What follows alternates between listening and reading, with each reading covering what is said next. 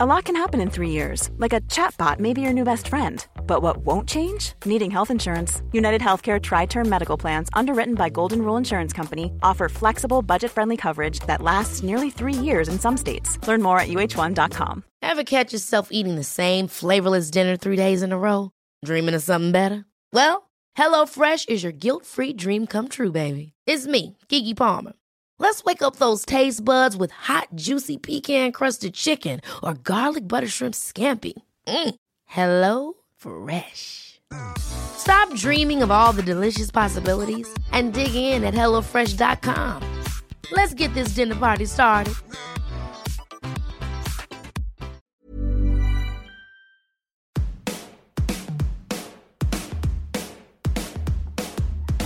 Hello, and welcome to The Shift, the podcast that aims to tell the no holds barred truth about being a woman post 40. Created and hosted by me, journalist and author Sam Baker. This week's guest needs zero introduction, and not just because she's been here before. Marian Keyes was one of the first guests on The Shift, and her episode, episode 2 if you're interested, is still one of the most popular. So I'm delighted that she's agreed to come back to chat about her new book, the long awaited sequel to her smash hit Rachel's Holiday. The wonderful Again Rachel revisits Rachel Walsh, the Walsh family, and everybody's favourite fictional fantasy, Luke Costello, 25 years after we saw her leave rehab. And it's no spoiler to say that, like its main characters, it's older, wiser, and hotter than ever. Now that I've finished writing it, I'm finding it very hard to move on. All I want to do is keep writing sex scenes with Luke. I mean, I, it is, I'm, I'm sort of ashamed of it, and then I'm sort of not.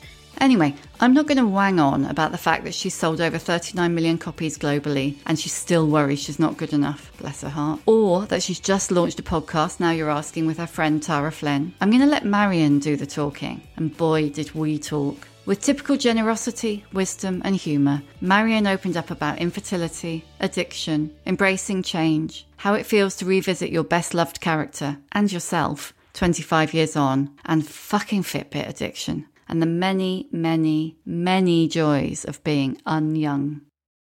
Oh, it's so lovely to see you, and thank you for coming back on the show. Oh my God! I'm anytime I would do so anything for happy. you, you know that. Oh, I love you. you. I do.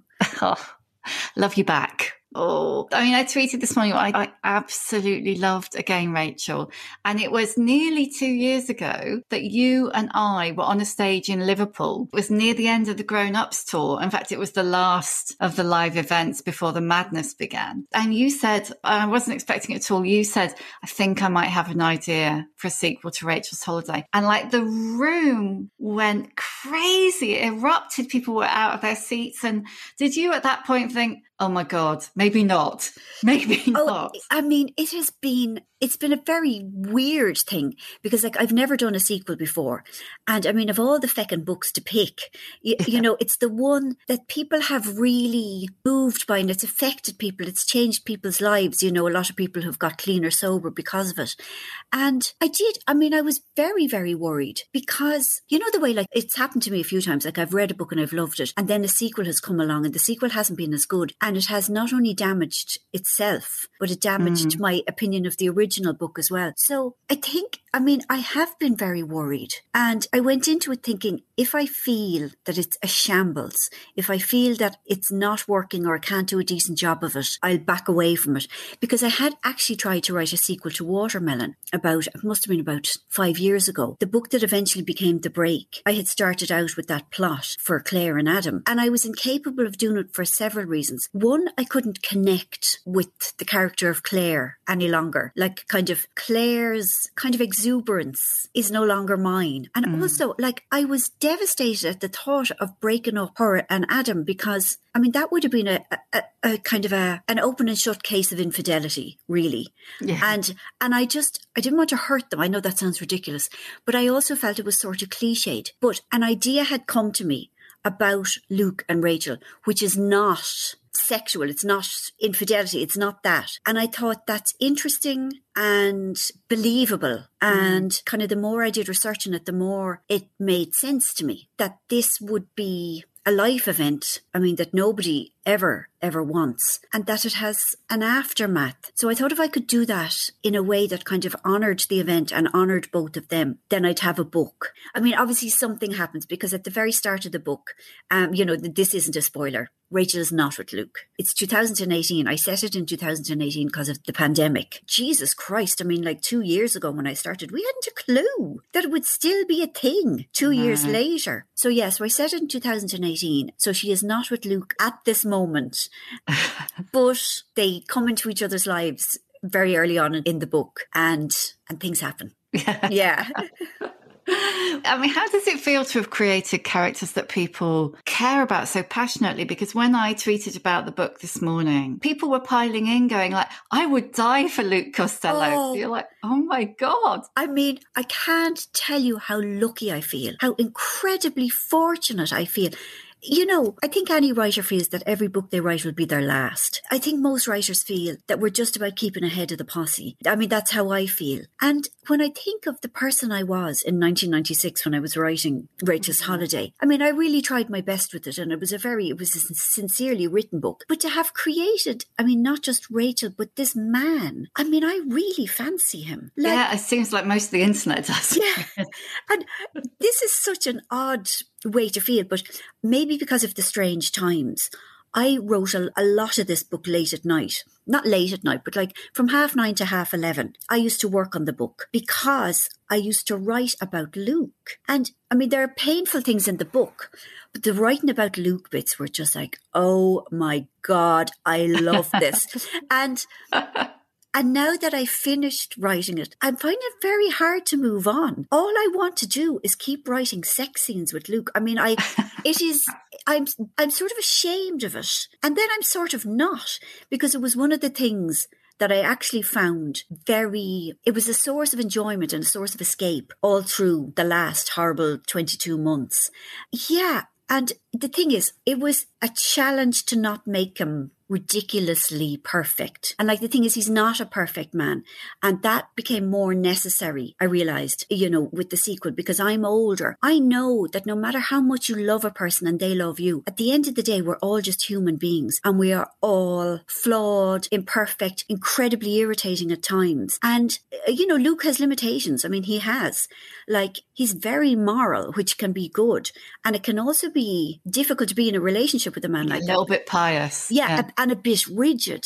And I mean, there are other things about him, like uh, he's very tame in like the food that he likes or like the holiday locations he wants to go on. Yeah, he's a little bit of a vanilla. I suppose yeah. we're looking for criticism. Yeah, yeah, but he is he is immensely vanilla. And I have, you know, my beloved niece, my 21 year old niece, who I like. I cannot go for like more than 30 seconds without talking about her. But I asked her to read the sequel because she hadn't read Rachel's Holiday, and I wanted to see if it was coherent to somebody who didn't know about the real men and who didn't know about the Walshes and everything. And at the start of the book, again, this isn't a spoiler. Uh, you, like you find out in the first page, Rachel is seeing a man called Quinn, and Quinn is very different to Luke. Um, Quinn would not have the bland food. You know, Quinn would be offered the Peruvian food. You know, and he wants to go on holiday to places where people don't know how to pronounce, like Laos or Lao or however it is. You know, and my niece was reading this and she goes, "Quinn for the win." You know, and that was interesting. Like that, not everybody is is a Luke lover. Yeah, it's interesting. I do wonder if it will divide into the people who read Rachel's Holiday. But how was it? Because you touched on just then that you wrote it, I mean, very much at the start of your career. So you were not only really revisiting Rachel, but you were revisiting yourself, you know, Marian over 20 years ago. How was that? Yeah, well, I mean, there are lots of ways to answer this. Like, as an addict, it was a really great experience that kind of what I had written in Rachel's holiday about addiction and about recovery, that I've always been fairly um, hardcore about recovery. You know, I've always felt that there's no there's no easier, softer way. Like there's no kind of way of getting around it. And not everybody likes that. In me personally, and I think, you know, there are many people who've tried to get clean and sober without using the 12 steps and that. And that that's not the way they do it. And I'm very pleased that I hadn't kind of deviated or toned it down or anything. You know, I've just realised I have a clip stuck in my hair. Sorry. Oh God, I hadn't even yeah. noticed. Yeah, um, you have. Yeah. yeah, you know, and I was glad because, and again, Rachel, like Rachel is working as a, an addictions therapist in the cloisters, and I was very pleased about that. Then there were other things I was less pleased about. I mean, partly as a writer, I mean, it was agonising having to reread Rachel's Holiday simply because, I mean, I like I knew nothing about editing. I had no idea, and I found that quite mortifying. And then there were bits and pieces that I I actually asked if I could make tweaks to Rachel's Holiday. Like there was a sex scene with Rachel and Luke in Rachel's Holiday where the issue of consent was not clear. And obviously you know, 25 years ago, I had clearly thought that the contract between me, the writer, and the reader was strong enough to say, we know that Luke and Rachel are mad about each other. It's the scene where Luke tells Rachel to take off her dress. And at the time, I thought it was an unspoken, oh, narrative that like Luke was a good man and that this was mm. not a problem. But rereading it, I thought there could be young women reading this now who think that this is an appropriate way for a man to behave and that they're not getting the subtext, that they're just reading it mm. literally. And that worried me. So like things like that. As a feminist, I have become different. You know, I've yeah. changed over the years. And then also like the casual, like the way 25 years ago, like to use the word fat as a slur, it was just so done. And that appalled me. And I mean, I wish that I had known better in 1996, but I didn't. And all I can do is say that like I know better now. And so I'm trying yeah. to do better now. And in one way, I think it's, it's wonderful that we have improved that way. And you know, that whole awful pressure on women to be skinny oh, has, yeah. I mean, like the thing is, I wonder like at my age, I don't think it will ever really go, but like even Rachel addresses it, you know, because she goes, she goes wild swimming. and uh, of yeah, course, once, once, I mean, yeah, once. And you know, that thing of like getting out into your swimming togs in front of everybody. Like I think as a woman, like that just never ever becomes comfortable unless you're Amanda Holden or somebody like that. You know, we are all judging ourselves, all women. No matter how much more evolved you might feel or think you feel, it just doesn't go away. It's I mean, you know. I feel like I'm too old to ever really make peace with it. But I honestly, I've said this to you before, Sam. You know, people under 30, women under 30, I honestly think they're different.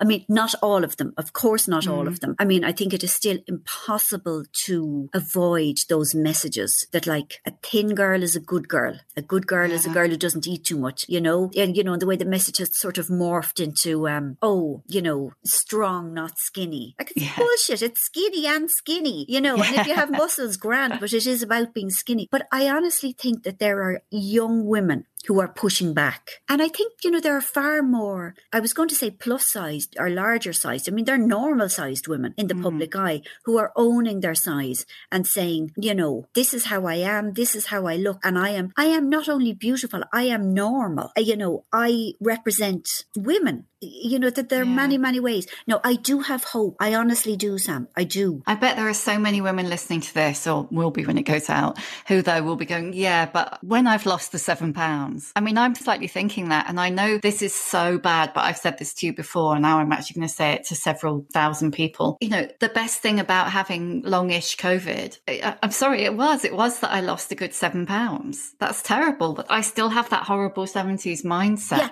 but it is not terrible you know, you're judging yourself for something that you can't help. Like none of us can help feeling that way. Like we can't.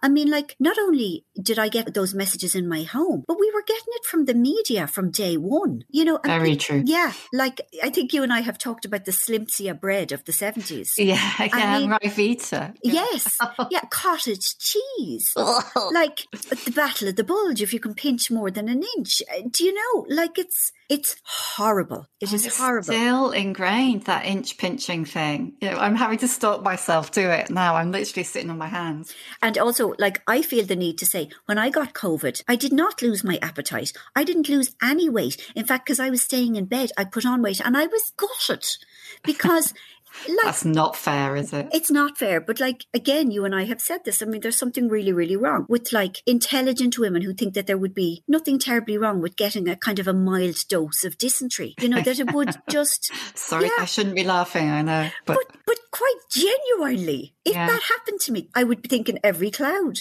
Yeah, exactly. I think I actually said that about COVID. Every Yeah, cloud. I can but- get into my skinny jeans. Yeah, but you're not to be hard on yourself about it because we would we would think differently if we could. I mean, nobody wants to go around hating themselves. Nobody wants to go around being hungry. Nobody wants to go around feeling guilty about every bite of food that they put into their mouths and keeping this kind of horrific calculator going in their head all day, thinking, "Oh God, yeah, how many calories was in that?" and bloody blan. Oh yeah, well if I get the low fat milk, that brings the calorie count down to mm. like all that kind of noise going on as a background commentary is exhausting. Do you still calorie count? Yes, and I also do things like count the exercise, you know? Like the worst thing in the mm. world really is those fucking Fitbits. Oh, I You know. I'm addicted to Yeah, mine. like addicted. it's and it's just another way of failing every day, you know, not doing the 10,000 steps. Like just another way of failing. Yeah.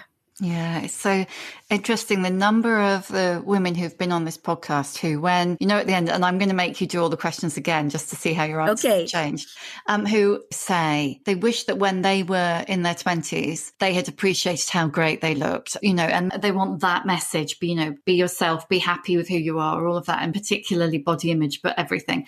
But nearly every woman I speak to, that's the message that they Yeah. regret that That they hadn't appreciated. appreciated Yeah. themselves when they were younger. Yeah, yeah. I mean, it's funny looking back. I never felt that way. Um, I always felt wrong. Mm. I, I still find it hard to feel that about myself. You know, the funny thing is, I don't think I'm bad now. No. I sort of feel better now. You know, I, I mean, I was a lot thinner when I was younger, but I can appreciate myself, my looks more now than I could then. Yeah, it's so strange and I mean, damaging. yeah, but I'm trying to say, I would rather look like I look now than the way I looked then. And I think that must be because I was so full of confusion and self loathing then. And I mean, it hasn't left me entirely, like, obviously not, but I can definitely appreciate uh, my appearance now. One of the things I, I absolutely loved about what you did with Rachel and Luke, but also I think it comes through in talking to you, is that kind of self acceptance that if you're lucky comes with being older. It's like I think I said about, again, Rachel, it's older, wiser, and hotter, actually, Yes, than um, yes. Rachel's holiday. Thank you. but they're still themselves. They're still Yeah. flawed. There's no like perfection going on. It's almost like some sort of coming to terms with the imperfection, maybe. Yes. Yeah. I mean, because we can't not age. And I mean, one of the many points that I try to make in my books and in this book is that, like, we're still allowed to be sexual. You know, we're still allowed to have sex. Um, that, like, we don't get to an age where we're suddenly too repulsive um, to be attractive and to want sex. Like, we don't have to be a size eight and perky boobed and lean thighed. Yeah, that has been something I've appreciated in older women, you know, that they've passed down to me that, like, kind of, it's very patronizing for young people to think that women in their 40s and 50s and 60s don't have sex or don't want to have sex. And I mean, I know that there are many people who don't want to, and that's grand. But for those who want to, we don't have to be perfect. People can still fancy us. It's not just about the body. I'm saying it clumsily, but yes. And Rachel is far from perfect. And like, so is Quinn, her new boyfriend. You know, like he does exercise and stuff. But like when she meets him, he's still 42. Like this is what he, she tells Claire. Like, um, even though he, you know, does weights and that sort of thing. He's not a 19 year old male swimwear model. He's just fairly ordinary as well. Yeah, it's. Uh, I don't know if you've watched all the way through the end of the credits on Mamma Mia. This is the sad person I am. At the end of the first film, they do a routine. I can't remember what it is. A dance routine. Yeah, all of them all together in these really skin tight The men. All of them, the men and the women. you see, I've only You seen have- it once and It's my guilty no, pleasure. do not say that. There, there's nothing guilty about it. No, Sam, no. All right, it's my ple- unguilty pleasure. Yes, you like it. Don't apologise. I recommend that you scroll right to the end. Okay. You've got Meryl Streep, Julie Walters, um, that amazing woman whose name I can't remember, and And the and- boys. and yeah, and the boys, and they're all they're all in this skin tight lycra. And then you know Amanda Seyfried, Dominic, come on, obviously they're thin and hot and all of the things that society tells you you're meant to be because they're both in their twenties. But maybe I'm just like telling myself this because it makes me feel better. But somehow they aren't the ones who look comfortable and right. They don't make the others look like past it. Yeah, but you're saying that like just because a person is unyoung. Unyoung, yes. Yeah. I really like that. I'm, I'm yeah, that. yeah, unyoung. yeah. That they don't have to look haggard and decrepit. You know, and and I mean, but and And like also- unsexy. Yeah. And I mean, sexiness is about a lot more than muscles or tightness. I mean, it's about being joyful and it's about being funny and it's about being charismatic and charming and twinkly eyed. Is that kind of what you're getting at? I don't know what I'm getting at, but it's what it comes back to really. It all comes back to the book and to how you personally have changed in the last, well, 20 years, but actually maybe 10 or even five. Yeah. It's about accepting hmm. the change, isn't it? And feeling comfortable Yes. with it. And that's such a huge theme in the book. Yeah. Yeah. Yeah. I mean, the whole thing of aging is quite bizarre because when I was younger, I kind of thought it wouldn't happen to me. I think I have always felt like that about things that I've been afraid of. That like if I just decide it won't happen to me, it won't happen to me. It was the same like when I was drinking alcoholically. I thought, oh Jesus, I'm in danger of becoming an alcoholic. Therefore, I must make sure that it doesn't happen to me. But like suddenly I'm 58 and I'm thinking, fuck, that's that's when you think about it, it's quite not young. Um, yeah, it's quite yeah. scary. How do we get here? I, yeah.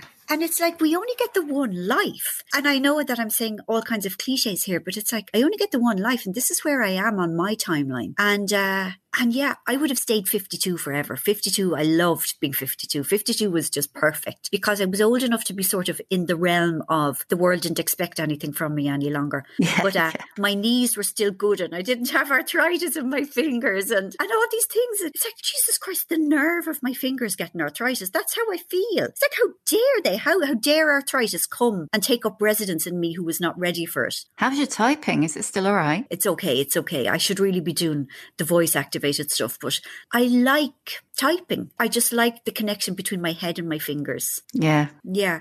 Yes. So we get old. And as Tony says, I mean, it's better than the alternative. So it is all about acceptance because there's feck all we can do. I mean, resisting it isn't going to um, stop anything. And having said that, I mean, I am a woman who is quite open about having Botox, you know, and like who is quite open about having fillers and getting my hair dyed. And I feel I feel zero shame about that. I suppose I mean the only kind of thing I would say is that like I wouldn't want anyone else to feel that that's what they have to do. I wish I No, had it's just what you want. yeah, I wish I had the courage to not do it, but I don't. And again, I'm not blaming myself for that. No, it's not courage, it's just a choice. And I, I don't. But that is probably not in small part because I'm a bit scared of injecting that stuff into my face because who knows what might happen. Yeah, I mean, for, for a long time I was like that, and I got over it really quickly. Uh, yeah, like kind of alarmingly quickly.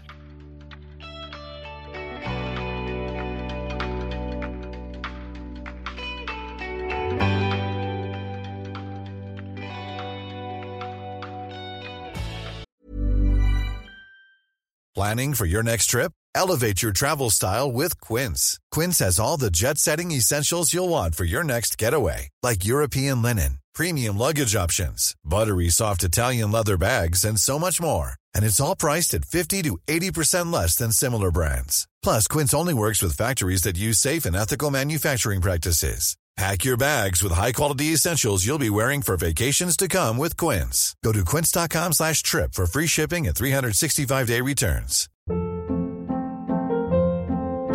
Hold up. What was that? Boring. No flavor. That was as bad as those leftovers you ate all week. Keke Palmer here, and it's time to say hello to something fresh and guilt-free. Hello Fresh. Jazz up dinner with pecan-crusted chicken or garlic butter shrimp scampi. Now that's music to my mouth. Hello Fresh. Let's get this dinner party started. Discover all the delicious possibilities at hellofresh.com.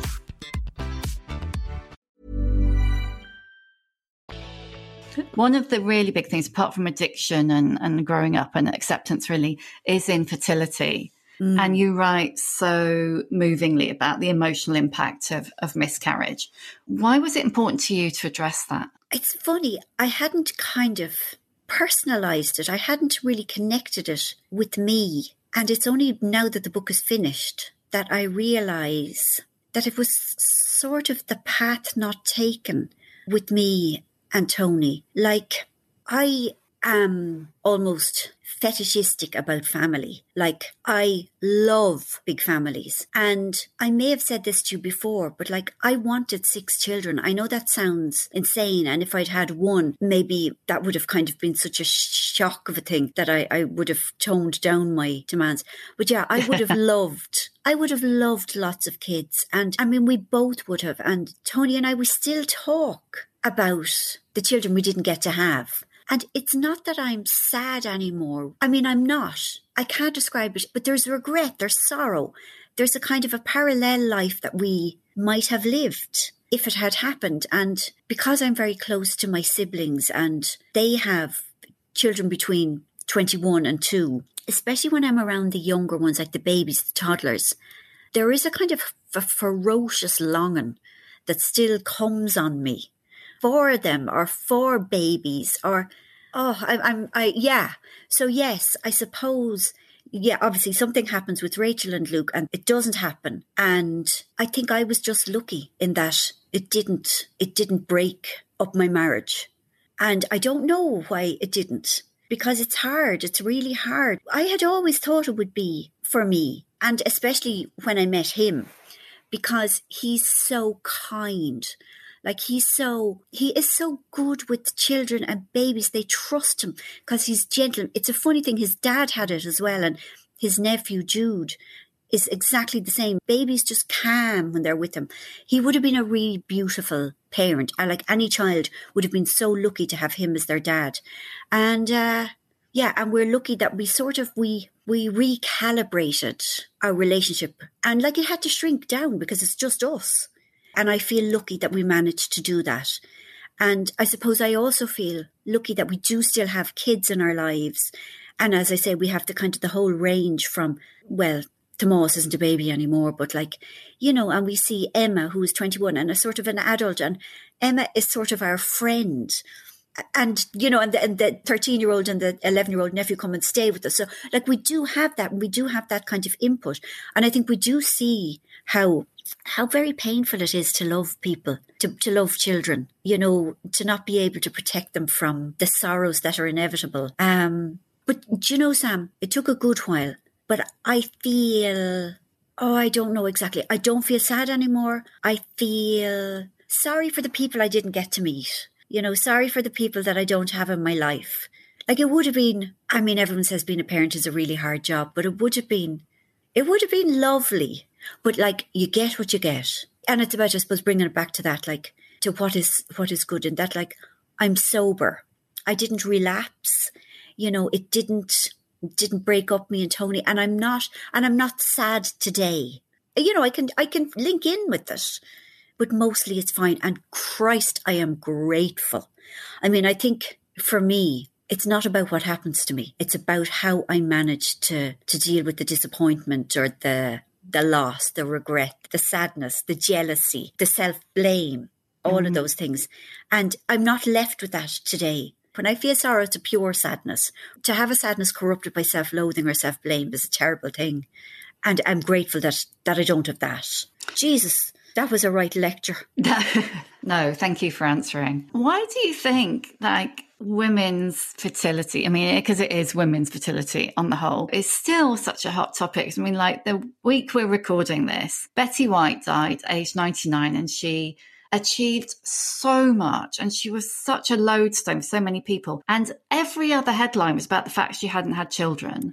Yeah. And then today there's all that Pope stuff. Yes. About denied yeah. parenthood. Yeah. I mean, well, sorry, what the fuck? Yes. Yeah. Yeah. I mean, again, it's because it is helpful for a patriarchal society to remain patriarchal, um, to kind of other women as just wombs walking wombs, you know, wombs in an apron, wombs in lipstick. And yeah, to, to kind of reduce a woman to a child haver takes away all other identities. You know, it takes away their intelligence. It takes away their entrepreneurial spirit. It takes away their sense of humor. You know, it takes away their power. And, and to kind of to circulate that myth that, you know, a woman who doesn't have a child is in some way unnatural. It's a great way of kind of copper fastening that image or that idea that a woman's primary function is to have children. If we think of women that way, it disempowers all women because it's like, well, we can't really take them seriously in the workplace or, you know, or in politics or in anything really because, you know, they have one main function, one only function really. I mean, so it's very much a kind of a, a chicken and egg device. It's a great way of keeping women in their place. And I mean, Jesus Christ, like you're damned if you do and you're damned if you don't. Like if you have five children, you're regarded as like, well, maybe, you know, irresponsible and bad to the planet.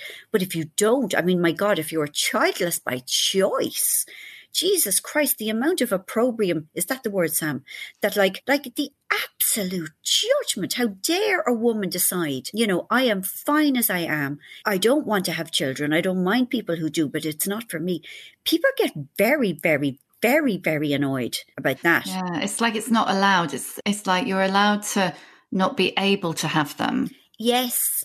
But to possibly be able and not have had oh, them. It's just, you know, and Who do you think you are? Yeah, and you that know? is never, ever, ever said to a man. You know, if you meet a man who's 56 and you say kids and he says no, you don't go, well, well, well. you know, well, who do you think you are? You know, just deciding not to have kids. It simply never happens to men. And also, can I come back to like those women who can't have children? The utter prurience about their fertility. Mm. Yeah, a number of people who ask me why. Yes. Why? It's like, how fucking dare you? Do you mind? It's actually literally none of your business. Uh, you know, and the way that nobody would ever say to a man, you know, why?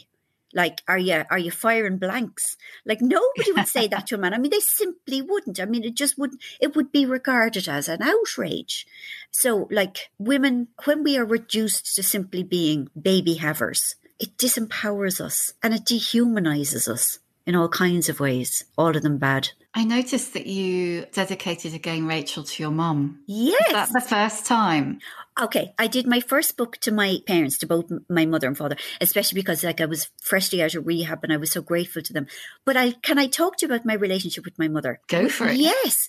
We have gone through this incredible thing in the last two years. My mother and I are very different in that, like, um, she's a devout Catholic and it has been sort of her saving thing, you know. And my dad died three years ago, and life has really not been easy for her, especially in the last two years. And this is said sort of tongue in cheek and, you know, it's first word, but like all through the pandemic, she didn't have Wi Fi, you know, so she didn't have Netflix. She had to live alone. She couldn't see anyone, like, and her, the love of her life really is her grandchildren, and she couldn't see anyone. And then she had cataracts and she couldn't even read since dad died because she minded him like so compassionately, so tenderly. When he died, she rediscovered a new lease of life and she was off out to bridge and she was off out to lunch and she was off away in taxis, getting her hair done and into town to the shops and everything stopped. And she remained so buoyant, so hopeful, so positive, so upbeat, so funny and entertaining because all she had were phone calls and the radio. And I have just grown to admire her resilience and her dogged refusal to be beaten by this. When everyone that I know, their mood was so low and we were acting out in some way, like overeating, over drinking, overstaying in bed staring at the ceiling, you know, like it's been a really tough time. Yeah, uh, the Irish TV station put mass on every day. And like, so she couldn't really see it, but she could hear it. And I suddenly realized, I mean, yeah, this is actually providing comfort for her. And I've said this a couple of times, but I have fallen in love with my mother. And I feel so grateful. I've always loved her, but it's But it different. hasn't always been easy. No, no, because I am not the daughter that she ideally would have liked because we disagree on fundamentals. You know, like the Catholic Church is so misogynistic and I despise it, I abhor it. And it's her stalwart, like it's the center of her life. But yeah, we are just such good pals. And I'm so full of admiration for her. And you know, we've been talking so much and she's told me things about her early life that she'd never told me before. And I'm so full of admiration for her. It's been a beautiful thing. And also, I am so grateful to her for like her gift of storytelling. Like she's such a storyteller. She has such a great grasp of narrative. And she's just so funny. And I feel I'm so lucky to have her as my mother because she has given me so much. So yeah, it was very important for me that she have this book, you know, and, and I mean it with such love. And honestly, I feel so lucky, you know, like at 58, that this is kind of a new, a new thing for yeah, us. That's amazing. Has she read again, Rachel? She has. And it's funny. I mean, there's a point in the book. I'll try and do it without spoilers where like it's after Mammy Walsh's party and uh, Rachel and Luke are they're friends again, will we say? And then a chapter ends. So like Luke leaves and the final line of that chapter is, and I let him go. And my publisher wanted me to end the book there. Oh, I'm so glad. Oh my God. No, no, no. I like, I couldn't do it. But you know, I was canvassing opinion and I asked my mother and my mother was outraged outraged and she was so kind of protective of the book and she was like no you can't. You absolutely cannot leave it there. You can't. You know she was more involved in this book than she has been with anything else.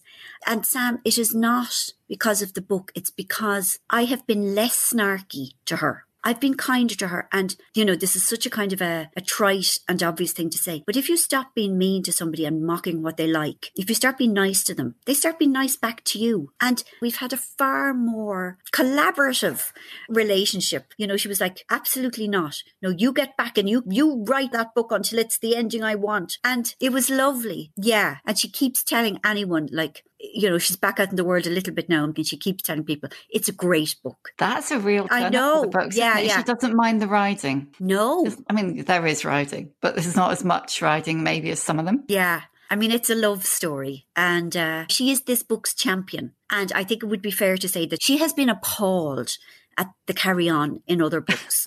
like, I know, like, she really was, like, the break two books ago. She told me Amy was a right piece of work.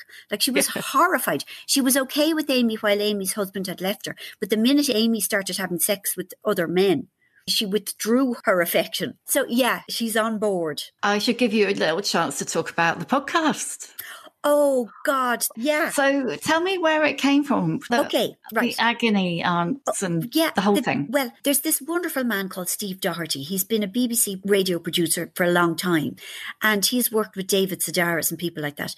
And he knew Tara, Tara Flynn, my friend, who is an actress and comedian and a comic writer. And he had read some of my nonfiction book, and he kind of dreamt up this show where like Tara and I would sort of be in conversation, and I would read some of my nonfiction. And so we did two series of that for Radio 4, and it was called Between Ourselves. And it went down really well. And the BBC wanted similar, but they didn't want my nonfiction to be included in it because once something like that is included, it can't be a podcast. So it was actually the BBC that came up with the idea of a sort of an agony aunt format where people would send us a kind of a range of problems, you know, from the comic to the very, very serious. And that Tara and I would try and be helpful, mostly by drawing on our own life experience. And I mean, both Tara and I have been in therapy and have had kind of mental health issues. And, you know, they kind of gave us this loose brief. So between the three of us, between me and Tara and Steve, we've been allowed to do this. And you know the way sometimes something really beautiful lands in your lap you just think, oh my God, this wonderful thing has come from almost nowhere. That's what it's been like working with the two of them. Like Tara is so wise and she's so kind and she's one of those people who just inspires me to be better. And then Steve has a really great sensibility. Like he knows when something is moving and he knows when something is funny.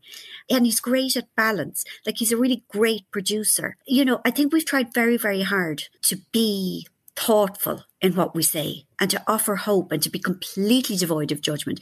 And both Tara and I realized when we were coming to it that we had completely outgrown cynicism and snark, like both of us, to do with our age or something like that, or maybe the times. But we want to be nice, you know? And there was a time when nice was regarded as a, an insult almost. Like, I don't care. The world is hard. And Tara and I both want to offer niceness. And we both put our hands up and say that in the past, snarkiness and cynicism was kind of the order of the day. It was like, it was how you were meant to be. Yeah. And we're both ashamed of it now and we don't want to be that way anymore. So uh, we're hoping that people will find it fun and comforting and engaging because I always love reading other people's problems, not because I wish ill on them, but because I think, oh, I see other people are worried about things too. And it kind of makes me feel like grand, I'm not alone in the world you know, I'm not alone as a worrier. So it's called, what's it called? Now you're asking. Because you see, the thing is, people are asking us, and now you're asking. Yeah. And so if people want to send in questions to us, it's uh, Marian and at bbc.co.uk. And it's on BBC Radio 4, also on BBC Sounds. And then it's on wherever people get their podcasts. I believe that's what I say. Wherever yes, you get exactly your podcasts. You. You'll get all the lingo. Yes, I will. I will. I'm still old school. I saw that your New Year's resolution was to have another go at meditating. How is that going? Badly, Sam. And I'll tell you why.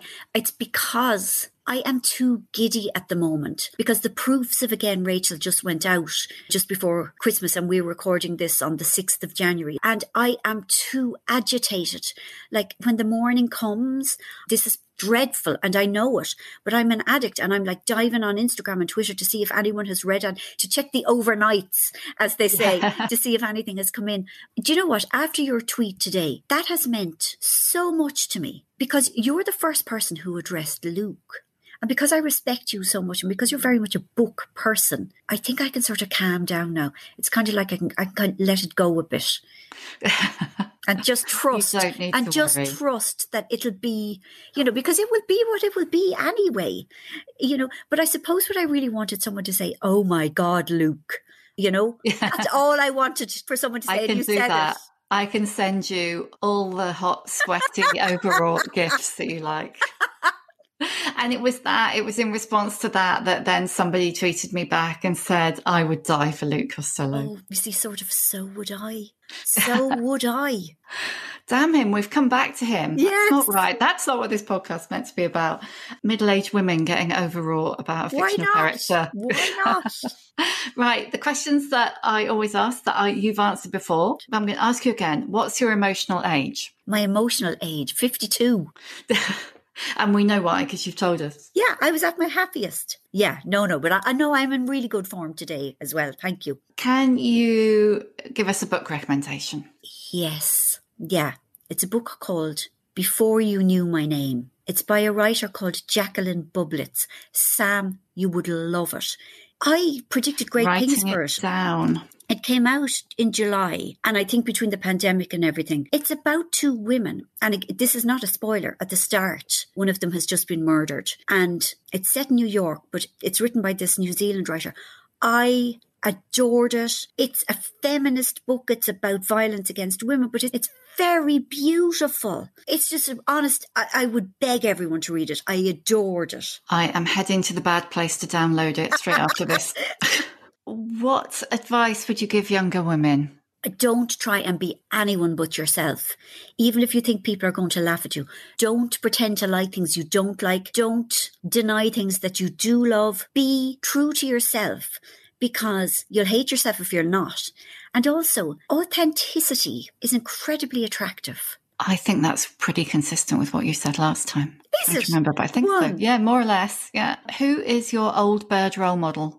Kind of my mother. Would it be okay to say that? Of course it is. I yeah. mean, like, she still gets her hair done, you know, she still loves a chat, you know, she still likes makeup and clothes, she's interested, you know, she loves stories about, oh, you know, romances, uh, you know, she's always kind of dying to know about the nieces and nephews, what relationships they're having. And, you know, like, I like her attitude to life at the moment. Cool. What's your superpower? My superpower. I'm intuitive. I can see things in people that they don't always know in themselves. That makes me sound incredibly creepy. Um, it does. But I'm porous. Like it's it's it's a downside as well as a superpower. Yeah. And lastly, how many fucks do you give? I give a few, Sam, I'm afraid to say. Yeah, I wish I could say I give none. One or two still, you know. At times I will give zero. At times, which is nice. Between one and three, I suppose, and it depends on the day. And it depends on how much sleep I've had. If I haven't had much sleep, I'm afraid the fucks are harder to kind of not give. But yeah, there are times when I really don't give any. And that's lovely. How many fucks do you? That's great. That's a fabulous question. Thank you so much. It's been so lovely. I'm sorry we couldn't do this in person. Mm. I love Oh, you, Sam Baker. Thank you for having me. I love me. you too. Thank you for coming on and good luck with all of Thank your wonderful you. projects. Thank you. Thank you for listening. You can hear a new episode of The Shift each Tuesday on Acast, Apple Podcasts, Spotify, or wherever you get your podcasts.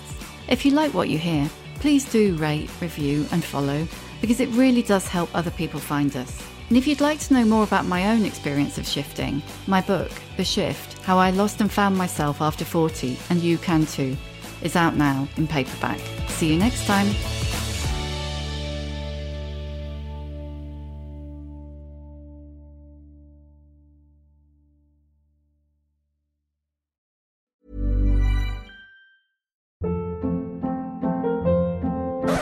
Hold up. What was that? Boring. No flavor. That was as bad as those leftovers you ate all week. Keke Palmer here, and it's time to say hello to something fresh and guilt-free. Hello Fresh. Jazz up dinner with pecan-crusted chicken or garlic butter shrimp scampi. Now that's music to my mouth. Hello Fresh. Let's get this dinner party started. Discover all the delicious possibilities at hellofresh.com.